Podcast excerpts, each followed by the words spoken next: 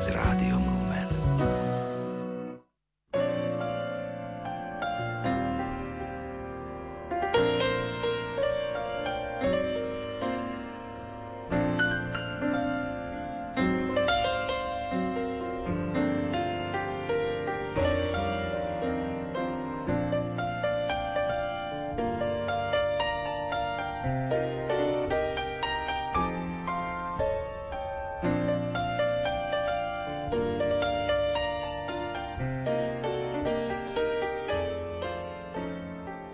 Známy švajčiarsky teológ Hans Urs von Baltazar, ktorý má veľkú zásluhu na tom, že svetci sú dnes považovaní nielen za vzor nášho konania, ale aj za skutočné teologické miesto, čiže za jeden z prameňov teologického bádania, pri istej príležitosti napísal.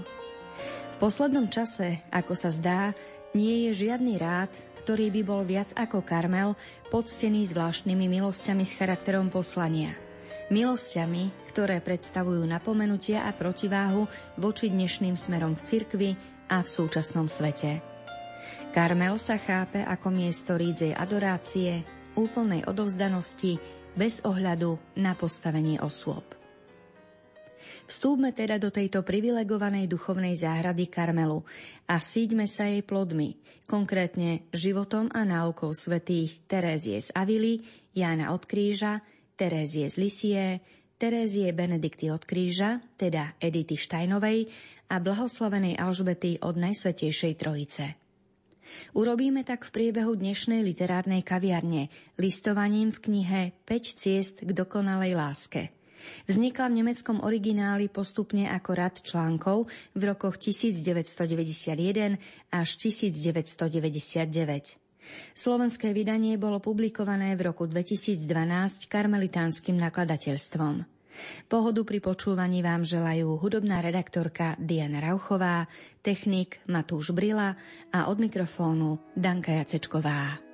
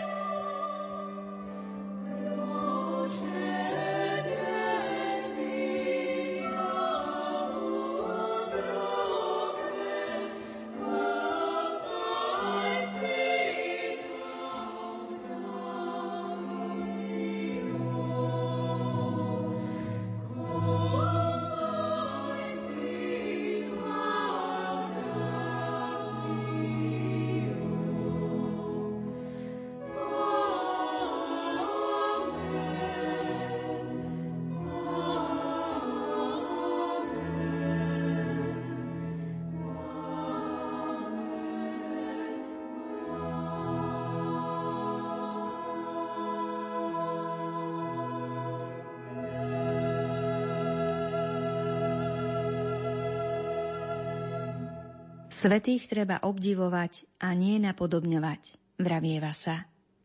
Určite je v tom kus pravdy, a to hneď z niekoľkých dôvodov. Predovšetkým preto, že aj svetí sú len ľudia z mesa a kostí, omylní a slabí, ba v konkrétnych situáciách aj hriešni, takže nie všetko, čo z ich životov poznáme, je hodné nasledovania. Ďalej preto, že všetky vonkajšie prejavy svetých sú konkrétnymi reakciami na konkrétne situácie a my nie sme vždy schopní pochopiť súvislosti a správne vysvetliť ich postoje a správanie. A určite aj preto, a to sa týka najmä svetých zo starších čias, že nie všetky životopisy svetcov približujú svojich hrdinov realistickým spôsobom. Trochu žartom a predsa právom sa tiež hovorieva, že najväčšími nepriateľmi svetých sú ich životopisci. Veď každý máme tak trochu tendenciu premietať si do svojich obľúbených postáv svoje vlastné predstavy, potreby a priania a životopisy svetcov nie sú výnimkou. Aký má teda zmysel zaoberať sa svetcami? Aký má zmysel aj kniha 5 ciest k dokonalej láske, ktorá chce čerpať z bohatstva karmelitánskeho neba a ponúknuť z neho aspoň trochu každému čitateľovi, ktorý ju vezme do rúk. V prvom rade, ak sme si vedomí úskalí, ktoré sme práve naznačili, môže byť naše čítanie svetých Karmelu nielen v podstate správne a nedeformované, ale aj veľmi osožné. Svedci, a to vrátane tých, ktorí žili karmelitánskou spiritualitou, sú totiž napriek všetkým vlastným nedokonalostiam a našim neporozumeniam stále tým najvernejším obrazom Krista v tomto svete. Sú obrazom obrazu, ako sa vyjadril už Origenes, ktorý tým odkazuje na list Apoštola Pavla Kolosanom – v ňom sa píše, že Ježiš Kristus je obrazom neviditeľného Boha. Ak je totiž Ježiš Kristus verným obrazom Boha, svetci sú pre nás obrazom Krista, lebo sa ho vo svojom živote usilujú napodobňovať. K tomu sme povolaní aj my, a tak v našej snahe o nasledovanie a napodobňovanie Krista máme veľkú pomoc v postavách svetých, našich bratov a sestier, ktorí to úspešne robili pred nami. Navyše sa nám tým otvára možnosť žiť v duchovnej spoločnosti svetcov a to je tiež viac ako užitočné. Ak na jednej strane prostredie, v ktorom žijeme, nás neurčuje absolútne, a to ani k dobru, ani k zlu, na druhej strane treba priznať, že má na nás veľký vplyv. A keď budú súčasťou nášho životného priestoru svetí, istotne sa to prejaví aj v našom myslení a správaní. Terézia od Ježiša, Ján od kríža, Terézia z Lisie, Alžbeta od Najsvetejšej Trojice a Terézia Benedikta od kríža naplnili svoje kresťanské povolanie vo forme rehoľného života.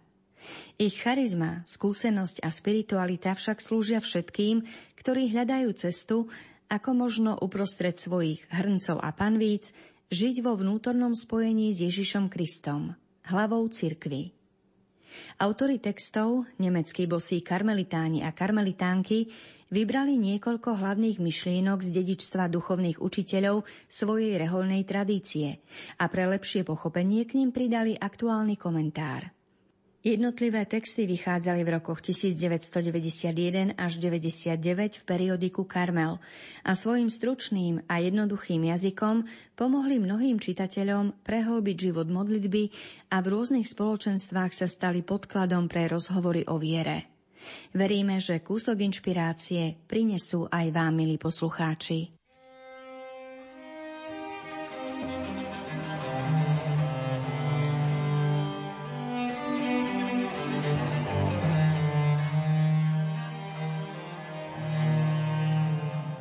Ženy to v cirkvi nikdy nemali ľahké. Príčiny toho nespočívajú v Evanieliu a prirodzene tiež nie v príklade Ježišovho života. Takisto nemožno za to viniť apoštola Pavla, ktorého niekoľko výpovedí v jeho listoch bolo chápaných ako nepriateľské voči ženám. Na tento stav malo asi najväčší vplyv jednostranné mužské myslenie, ktorým presiakla spoločenská mentalita západnej civilizácie. Terézia od Ježiša patrí v histórii kresťanstva medzi tie ženy, ktoré si veľa vytrpeli z toho dôvodu, že sú v úvodzovkách iba ženami a ktoré si jednako dokázali uvedomiť, že ich podceňovanie nezapríčinil Boh, ale ľudská jednostrannosť a úzkoprsosť. Terézia odvážne vypovedala vo svojom okolí boj nepriateľstvu voči ženám.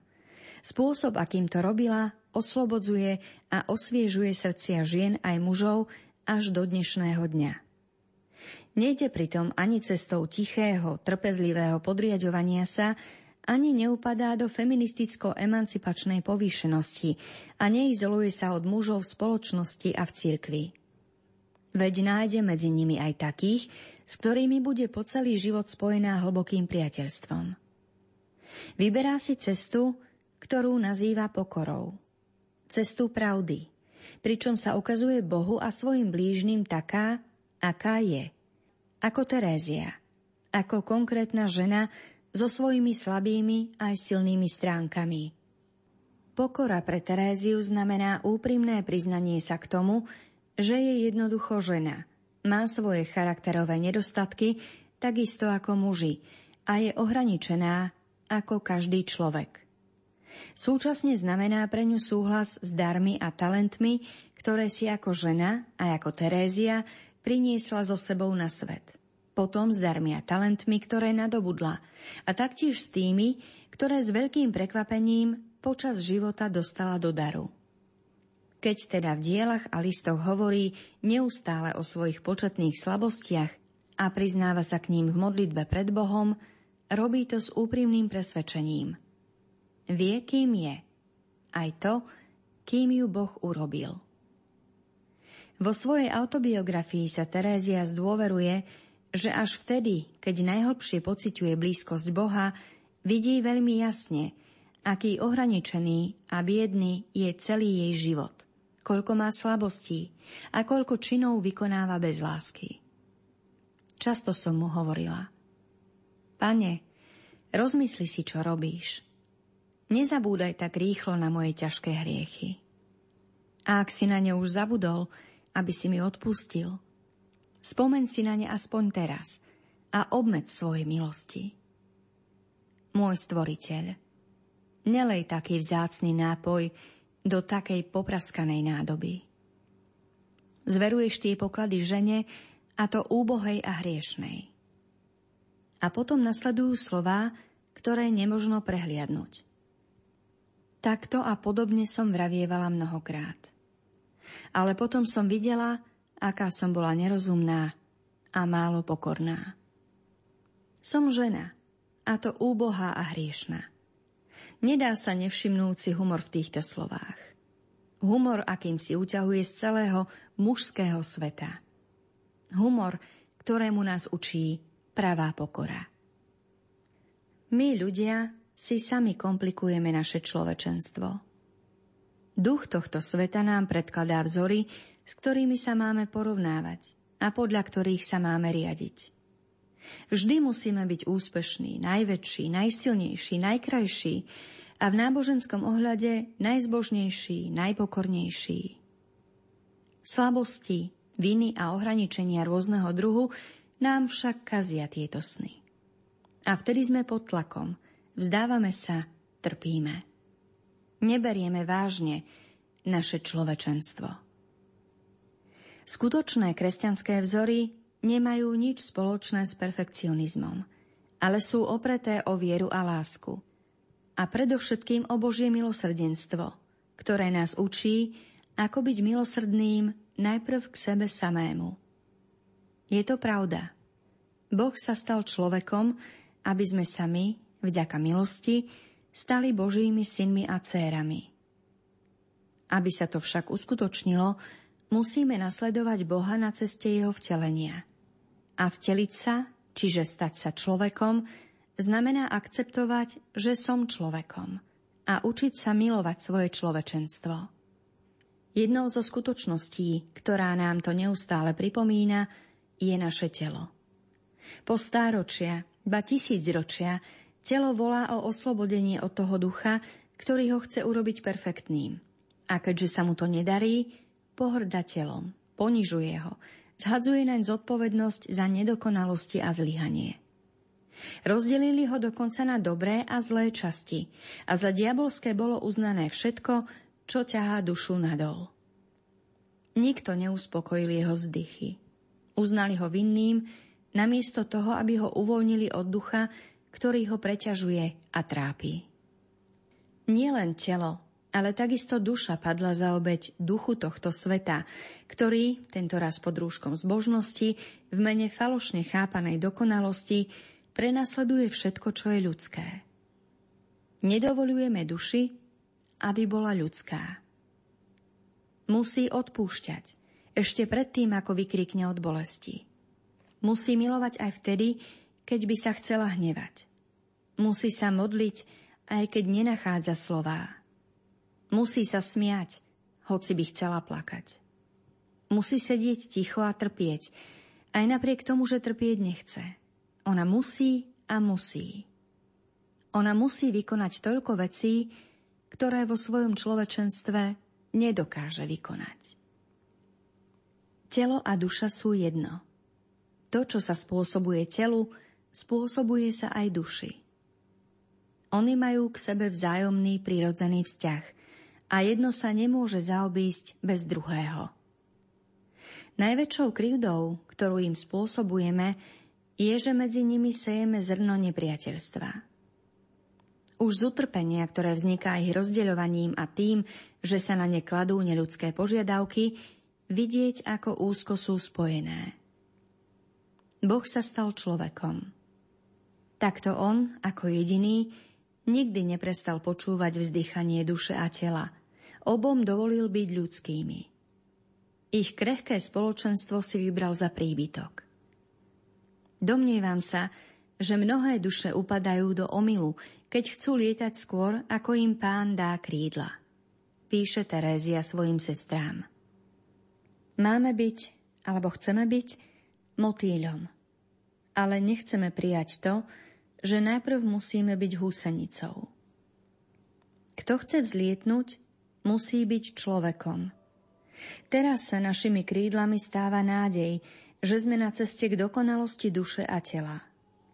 Táto dôvera nás oslobodzuje od ducha tohto sveta, lebo sa bezpodmienečne zveruje milosrdnému človečenstvu Boha. Človečenstvu, ktoré nám dovoluje, aby sme boli skutočne ľudskými. Boh je Bohom vo svojom človečenstve. Vďaka nemu môžeme skutočne vzlietnúť na jeho ramenách.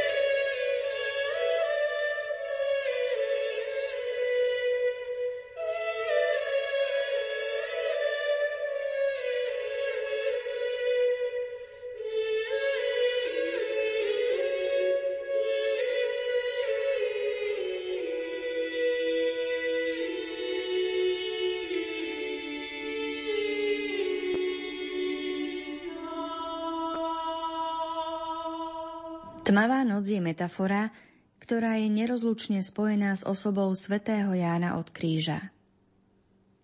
Jedna z jeho najkrajších básní nesie tento názov a spolu s dvoma jeho dielami Výstup na vrch Karmel, Tmavá noc, obsahujú opis tejto duchovnej skúsenosti. Čo je tmavá noc? Ján píše Do tmavej noci človek vstupuje vtedy, keď ho Boh vyvádza zo stavu začiatočníkov a postupne ho privádza do stavu pokročilých.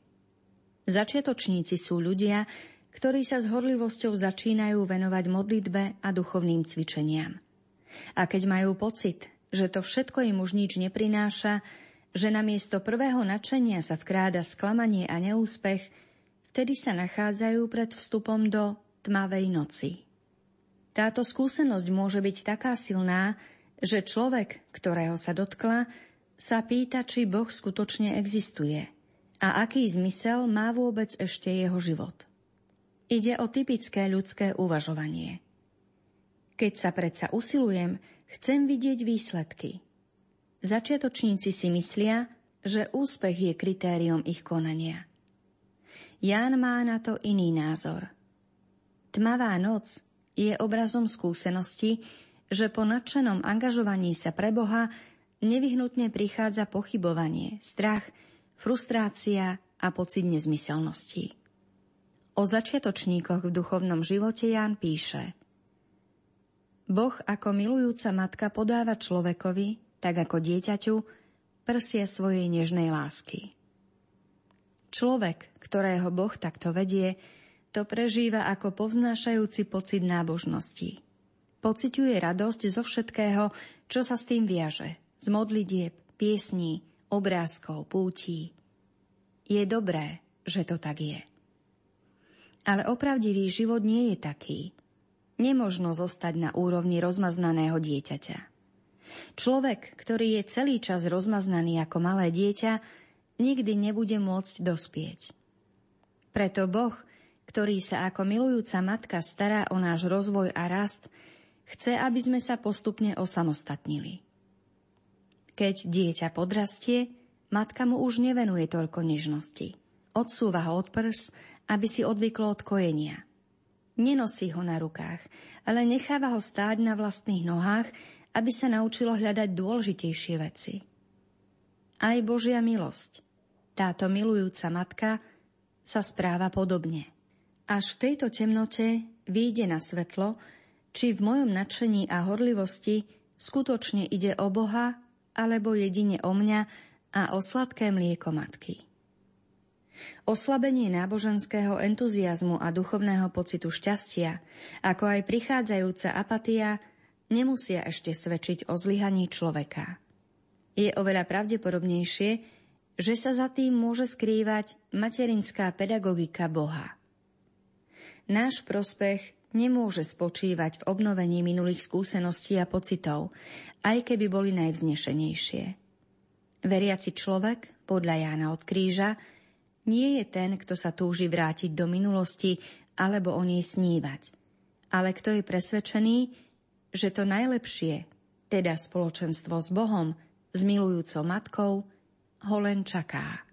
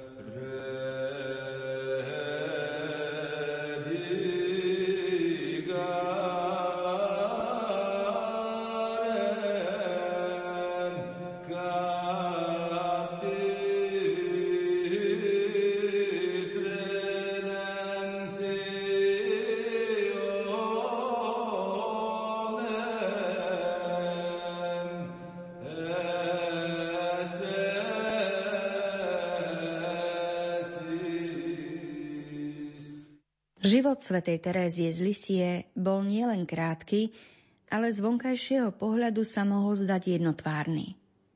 Svojich 24 rokov strávila výlučne v malom kruhu dvoch spoločenstiev. Najskôr v rodine, potom v Karmeli v Lisie. Prakticky nemala možnosť poznať iný život. A predsa týchto niekoľko rokov prežila so zriedkavou intenzitou.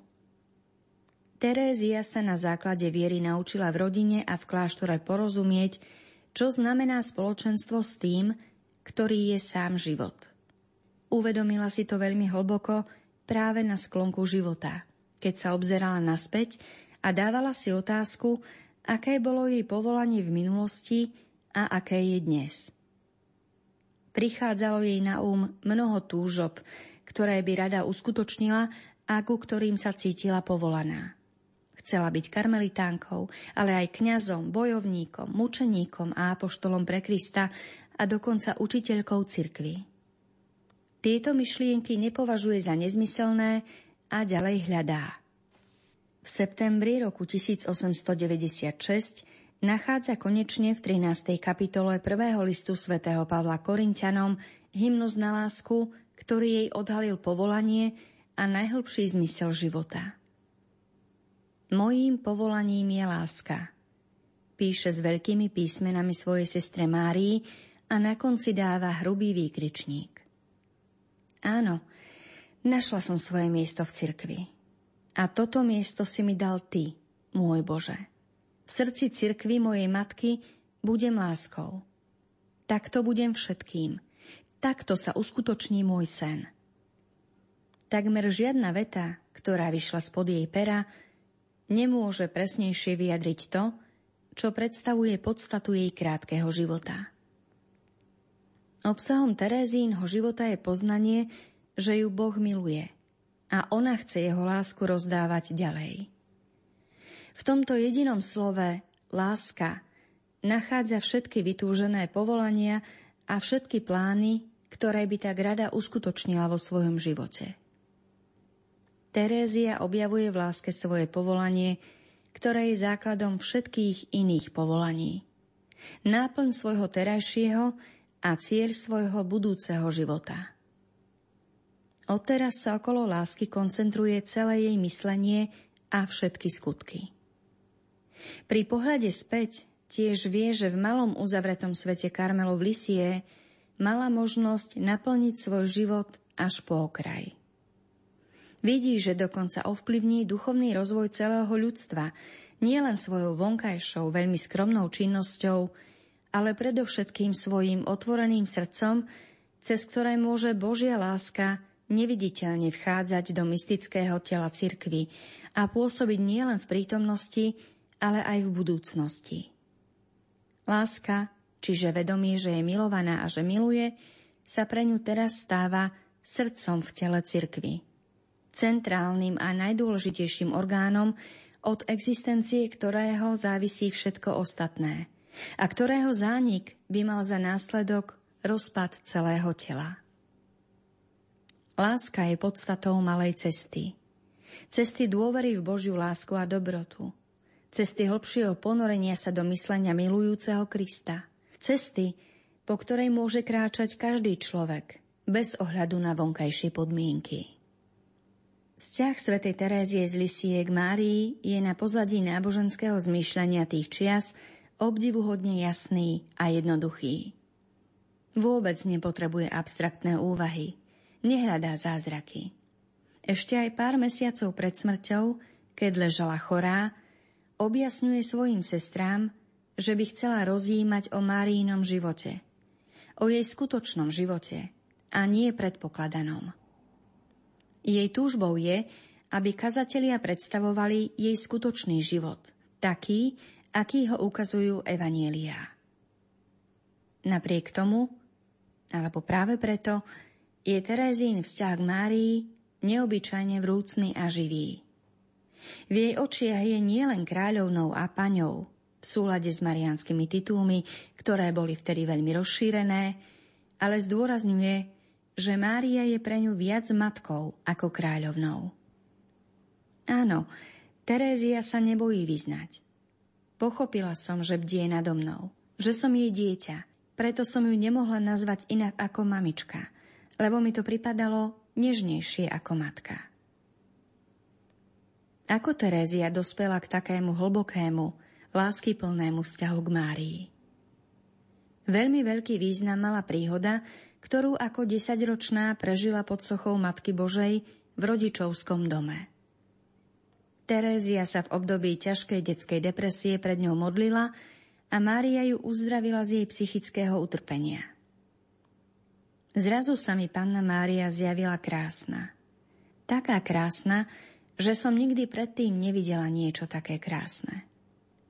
Z tváre jej vyžarovala dobrota a nevýslovná nežnosť. Ale čo mi najviac preniklo až do hĺbky duše, bol čarovný úsmev panny Márie. Od tejto chvíle Terézia vedela, že ju jej mama Mária miluje a až do konca života nezabudla na jej úsmev, hlboko vpísaný do jej srdca. Druhým dôvodom je pravdepodobne charakterová podobnosť oboch žien. V Márii, ako ju ukazujú Evanielia, našla Tereska svoj vzor, v ktorom objavila svoju vlastnú podstatu. Tým, že sa zamerala na Máriu, postupne našla spôsob, ako sa priblížiť k Bohu. Objavila malú cestu bezprostredného, prostého a osviežujúco živého vzťahu s ním a s ľuďmi. Vo svojej poslednej a najdlhšej básni Prečo ťa milujem, Mária z mája 1897 to jasne vyjadruje. Máriu v nej opisuje ako ženu, ktorá prežíva nenápadne a čnostne všedné i sviatočné dni života. Teréziu oslovuje predovšetkým jej pokora. Život v pravde. Obidva uvedené dôvody naplňajú Terézínu predstavu o Márii. Mária je pre ňu hlboko chápajúca matka a súčasne hlboko ľudská žena z Nazareta, ktorú môže nasledovať každý. Vnútornú veľkosť karmelitánky z Lisie na konci jej krátkeho života možno pokladať za ovocie duchovnosti zakorenenej v Evangeliu a zároveň vrúcnej, osobnej marianskej zbožnosti. Nakoniec treba zdôrazniť, že Terézia nikdy neznížila Máriu iba do úlohy osoby, ktorá plní jej prozby. Na smrteľnom lôžku kladie svojim sestrám na srdce. Keď pannu Máriu o niečo prosíme a nevyslyší nás, to je znamenie, že to nechce. Vtedy ju treba nechať konať, ako sama chce a netrápiť sa. Márii treba nechať slobodu, lebo ona vie najlepšie, čo je pre nás dobré. Na ničom jej tak veľmi nezáleží ako na tom, aby sme čoraz viac upevňovali spoločenstvo s Kristom.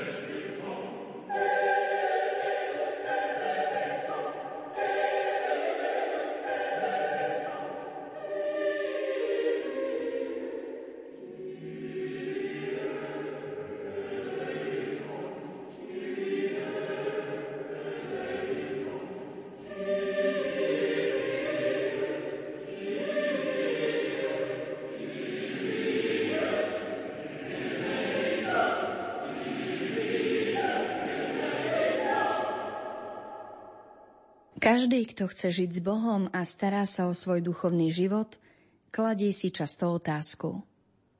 Ako mám do môjho každodenného života skutočne včleniť svoju vieru, svoj vzťah s Bohom? Veď nie som kresťanom iba v nedeľu. Žiť skutočne ako kresťan znamená dovoliť Bohu, aby formoval celý môj deň, celý môj život. Ale či to nie je často tak, že prežívame určité rozpoltenie? Túžime sa zúčastňovať na Svetej Omši a posvetiť veľa času modlitbe. A pritom náš deň je naplnený až po okraj rôznymi úlohami a navyše sa ešte vyskytnú neočakávané situácie plné stresu a zhonu. V takýto deň sa zdá, že Boh zostáva niekde ďaleko. A mnohé naše spontánne reakcie vyplývajú skôr z momentálnych emócií ako z hlbokého vzťahu s Bohom. S podobnými ťažkosťami sa možno stretnúť aj v kláštore. Veď aj tu plinie každodenný život a každá zasvetená osoba sa musí neustále učiť dávať do vzájomného súladu modlitbu a prácu, vzťah s Bohom a s jednotlivými členmi spoločenstva. Ako sa možno teda naučiť harmonicky spojiť konkrétny život s Bohom tak, aby sme ho nestretávali výlučne vo vyhradených chvíľach, ale v celom našom živote? Ako by sme mali prežívať deň, aby sa v ňom odzrkadľoval náš vzťah s Bohom a aby Boh čoraz viac prenikal naše myšlienky, city, rozhovory a skutky. Tí, čo intenzívne hľadali Boha, dali na tieto otázky mnoho odpovedí, ktoré sa navzájom doplňajú. Tradícia východu i západu nás povzbudzuje k veľmi jednoduchým, krátkým, opakovaným modlitbám, ktoré sú vytvorené z niekoľkých slov. Napríklad iba zmena Ježiš. Takže tento druh modlitby môže bez veľkej námahy sprevádzať všetky naše činnosti a naše srdce dvíhať stále k Bohu. V posledných exercíciách, ktoré blahoslavená Alžbeta od Najsvetejšej Trojice adresovala svojej sestre Margite, ukazuje ešte ďalšiu cestu. Alžbetina sestra, mladá manželka a matka dvoch malých detí, mala cez deň plné ruky práce a určite si nemohla nájsť veľa času na modlitbu. Alžbeta jej vysvetľuje, že najdôležitejšie je pre nás to, ako vidíme a prežívame svoj konkrétny deň. Aký význam prisudzujeme mnohým, často nepredvídaným udalostiam, stretnutiam, radostiam a trápeniam, z ktorých sa každý náš deň skladá. Myslíme si, že nie sú ničím iným ako náhodnými udalosťami, s ktorými si musíme nejako poradiť, aby sme potom mohli mať čas na Boha. Možno berieme každodenný kolobek života ako určité narušenie, ohrozujúce naše vnútorné spoločenstvo s Bohom. A možno, že všetko má nejakú súvislosť s Bohom, ale na hlbšej duchovnej úrovni, hoci si to hneď neuvedomujeme. Alžbeta nás vyzýva k takémuto pohľadu. Ba čo viac, nebojí sa nazvať sviatosťou všetko. Každá udalosť, každé utrpenie i každá radosť je sviatosťou, ktorú nám dáva Boh. Podľa praktickej príručky spirituality Sviatosti nie sú len symbolickými znakmi lásky Boha k človeku, ale ich prostredníctvom máme účasť na Božej spáse, ktorú nám daroval Ježiš Kristus. Alžbeta s charizmatickým pohľadom spoznáva, že sa to netýka iba siedmých klasických sviatostí, ale každá udalosť, každé utrpenie i každá radosť sú pre nás takouto uzdravujúcou a spásonosnou Božou ponukou. Vďaka Alžbete si môžeme čoraz jasnejšie uvedomovať, že všetky malé udalosti, ktoré vyplňajú každý deň, nie sú náhodné, ale rozdeľuje nám ich Božia ruka a tak sú darom Božej lásky. Všetky zdanlivo bezvýznamné a niekedy znechucujúce maličkosti sa nedejú bez toho, že by Boh o tom nevedel. Práve v nich sa chce Boh so mnou stretnúť. Nie sme obeťami náhod. Ale všetko, čo sa v priebehu dňa odohrá, predstavuje reťazec Božích ponúk, aby sme sa učili prijímať dary milujúcej Božej prítomnosti. Alžbetin špecifický pohľad vnáša do nášho každodenného života novú kvalitu. Vďaka nej sa stávame vnútorne čoraz slobodnejší, lebo sa už nedáme ovládať udalosťami, ale vo všetkom hľadáme a nachádzame Božiu prítomnosť. A tak, ako Alžbeta, dokážeme povedať, prijímam každú radosť a bolesť rovnako, lebo obidvoje pochádza bezprostredne z jeho lásky.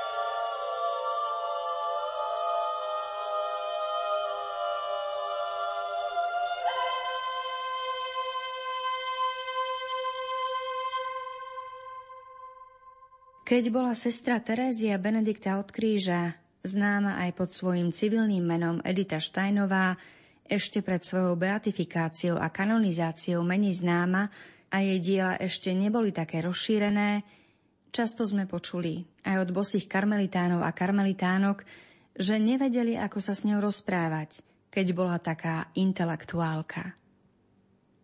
Vo veľkej miere to bola pravda, ale jej duchovný vodca, opád Rafael Valcer, doplnil aj menej známu stránku jej osobnosti. Nestretol som veľa ľudí, ktorí v sebe spájali také výnimočné a pritom také odlišné črty charakteru.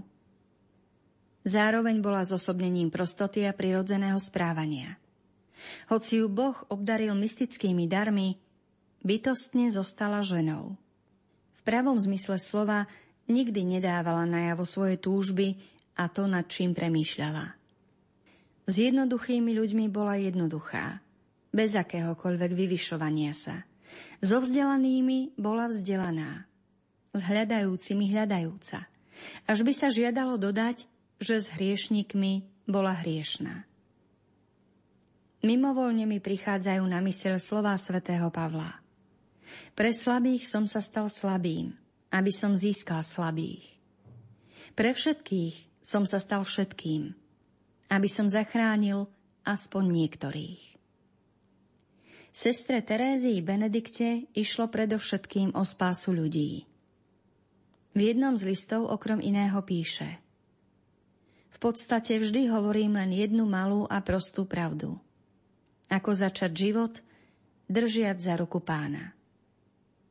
Podľa opáta Rafaela Valcera vie túto prostú pravdu učiť a vysvetľovať nielen pomocou rozumových argumentov, ale tiež jednoduchými argumentmi srdca. Jej listy o tom podávajú mnoho dôkazov. Podobne ako svätý Pavol, aj sestra Terézia Benedikta čerpá vo svojej mystagógii z vlastnej skúsenosti a práve preto je taká presvedčivá. Dokazuje to aj spomínaný list benediktínskej sestre Adelgunde, z ktorého pochádza uvedený citát. Písala ho v situácii plnej neistoty z budúcnosti. Dôvera sestry Terézie Benedikty v Božiu prozreteľnosť sa konkretizuje v slovách. Boh vie, aké má so mnou úmysly. Preto sa o to nemusím starať. Z týchto slov vyžaruje svetý pokoj. Pokoj, ktorý je otvorený pôsobeniu milujúceho Boha, ktorý nás nekonečne prevyšuje. Z týchto slov vyžaruje svetý pokoj. Pokoj, ktorý je otvorený pôsobeniu milujúceho Boha, ktorý nás nekonečne prevyšuje. V sestre Terézii Benedikte tento pokoj prebúdzal silu, vďaka ktorej sa nestarala ustráchanie o seba samu, ale mohla neúnavne pomáhať blížnym. Na našu kláštornú bránu občas klopú ľudia, ktorí hľadajú duchovné vedenie, pomoc vo viere a životnú orientáciu. Očakávajú, že ten, kto sa usiluje žiť duchovne, mal by byť schopný uvádzať do duchovného života aj iných. Edita Štajnová počas svojho života pomohla mnohým ľuďom nájsť si miesto na cestách života a viery. Už ako učiteľka vzbudzovala veľkú dôveru predovšetkým u svojich žiačok. Neskôr v Karmeli sa počet tých, ktorým pomáhala písomne alebo rozhovormi, nezmenšil, ale naopak vzrástol. Edita Štajnová nemala žiadne špeciálne vzdelanie v oblasti poradenstva alebo duchovného vedenia – bola však osobou, žijúcou nesmierne svedomito. V zrelšom veku mohla čerpať nielen zo svojho rozsiahleho vzdelania, ale predovšetkým zo svojej životnej skúsenosti. A predsa to pre ňu ani v oblasti práce, ani v službe iným nebolo to najdôležitejšie.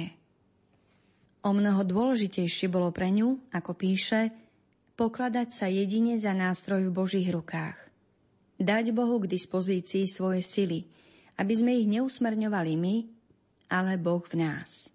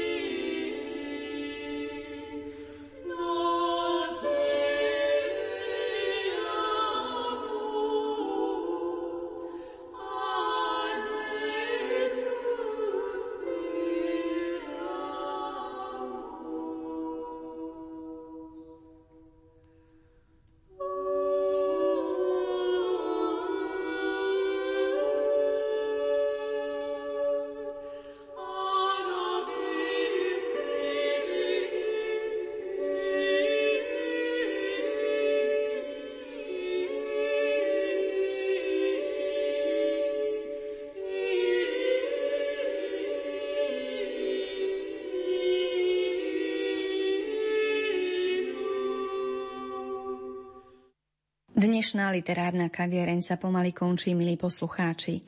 Čítali sme si úvahy nad životom a spiritualitou piatich karmelitánskych svetých. Čítali sme si ich z knihy 5 ciest k dokonalej láske, ktorú v roku 2012 vydalo karmelitánske nakladateľstvo. Viac informácií nájdete na webovej stránke www.kna.sk.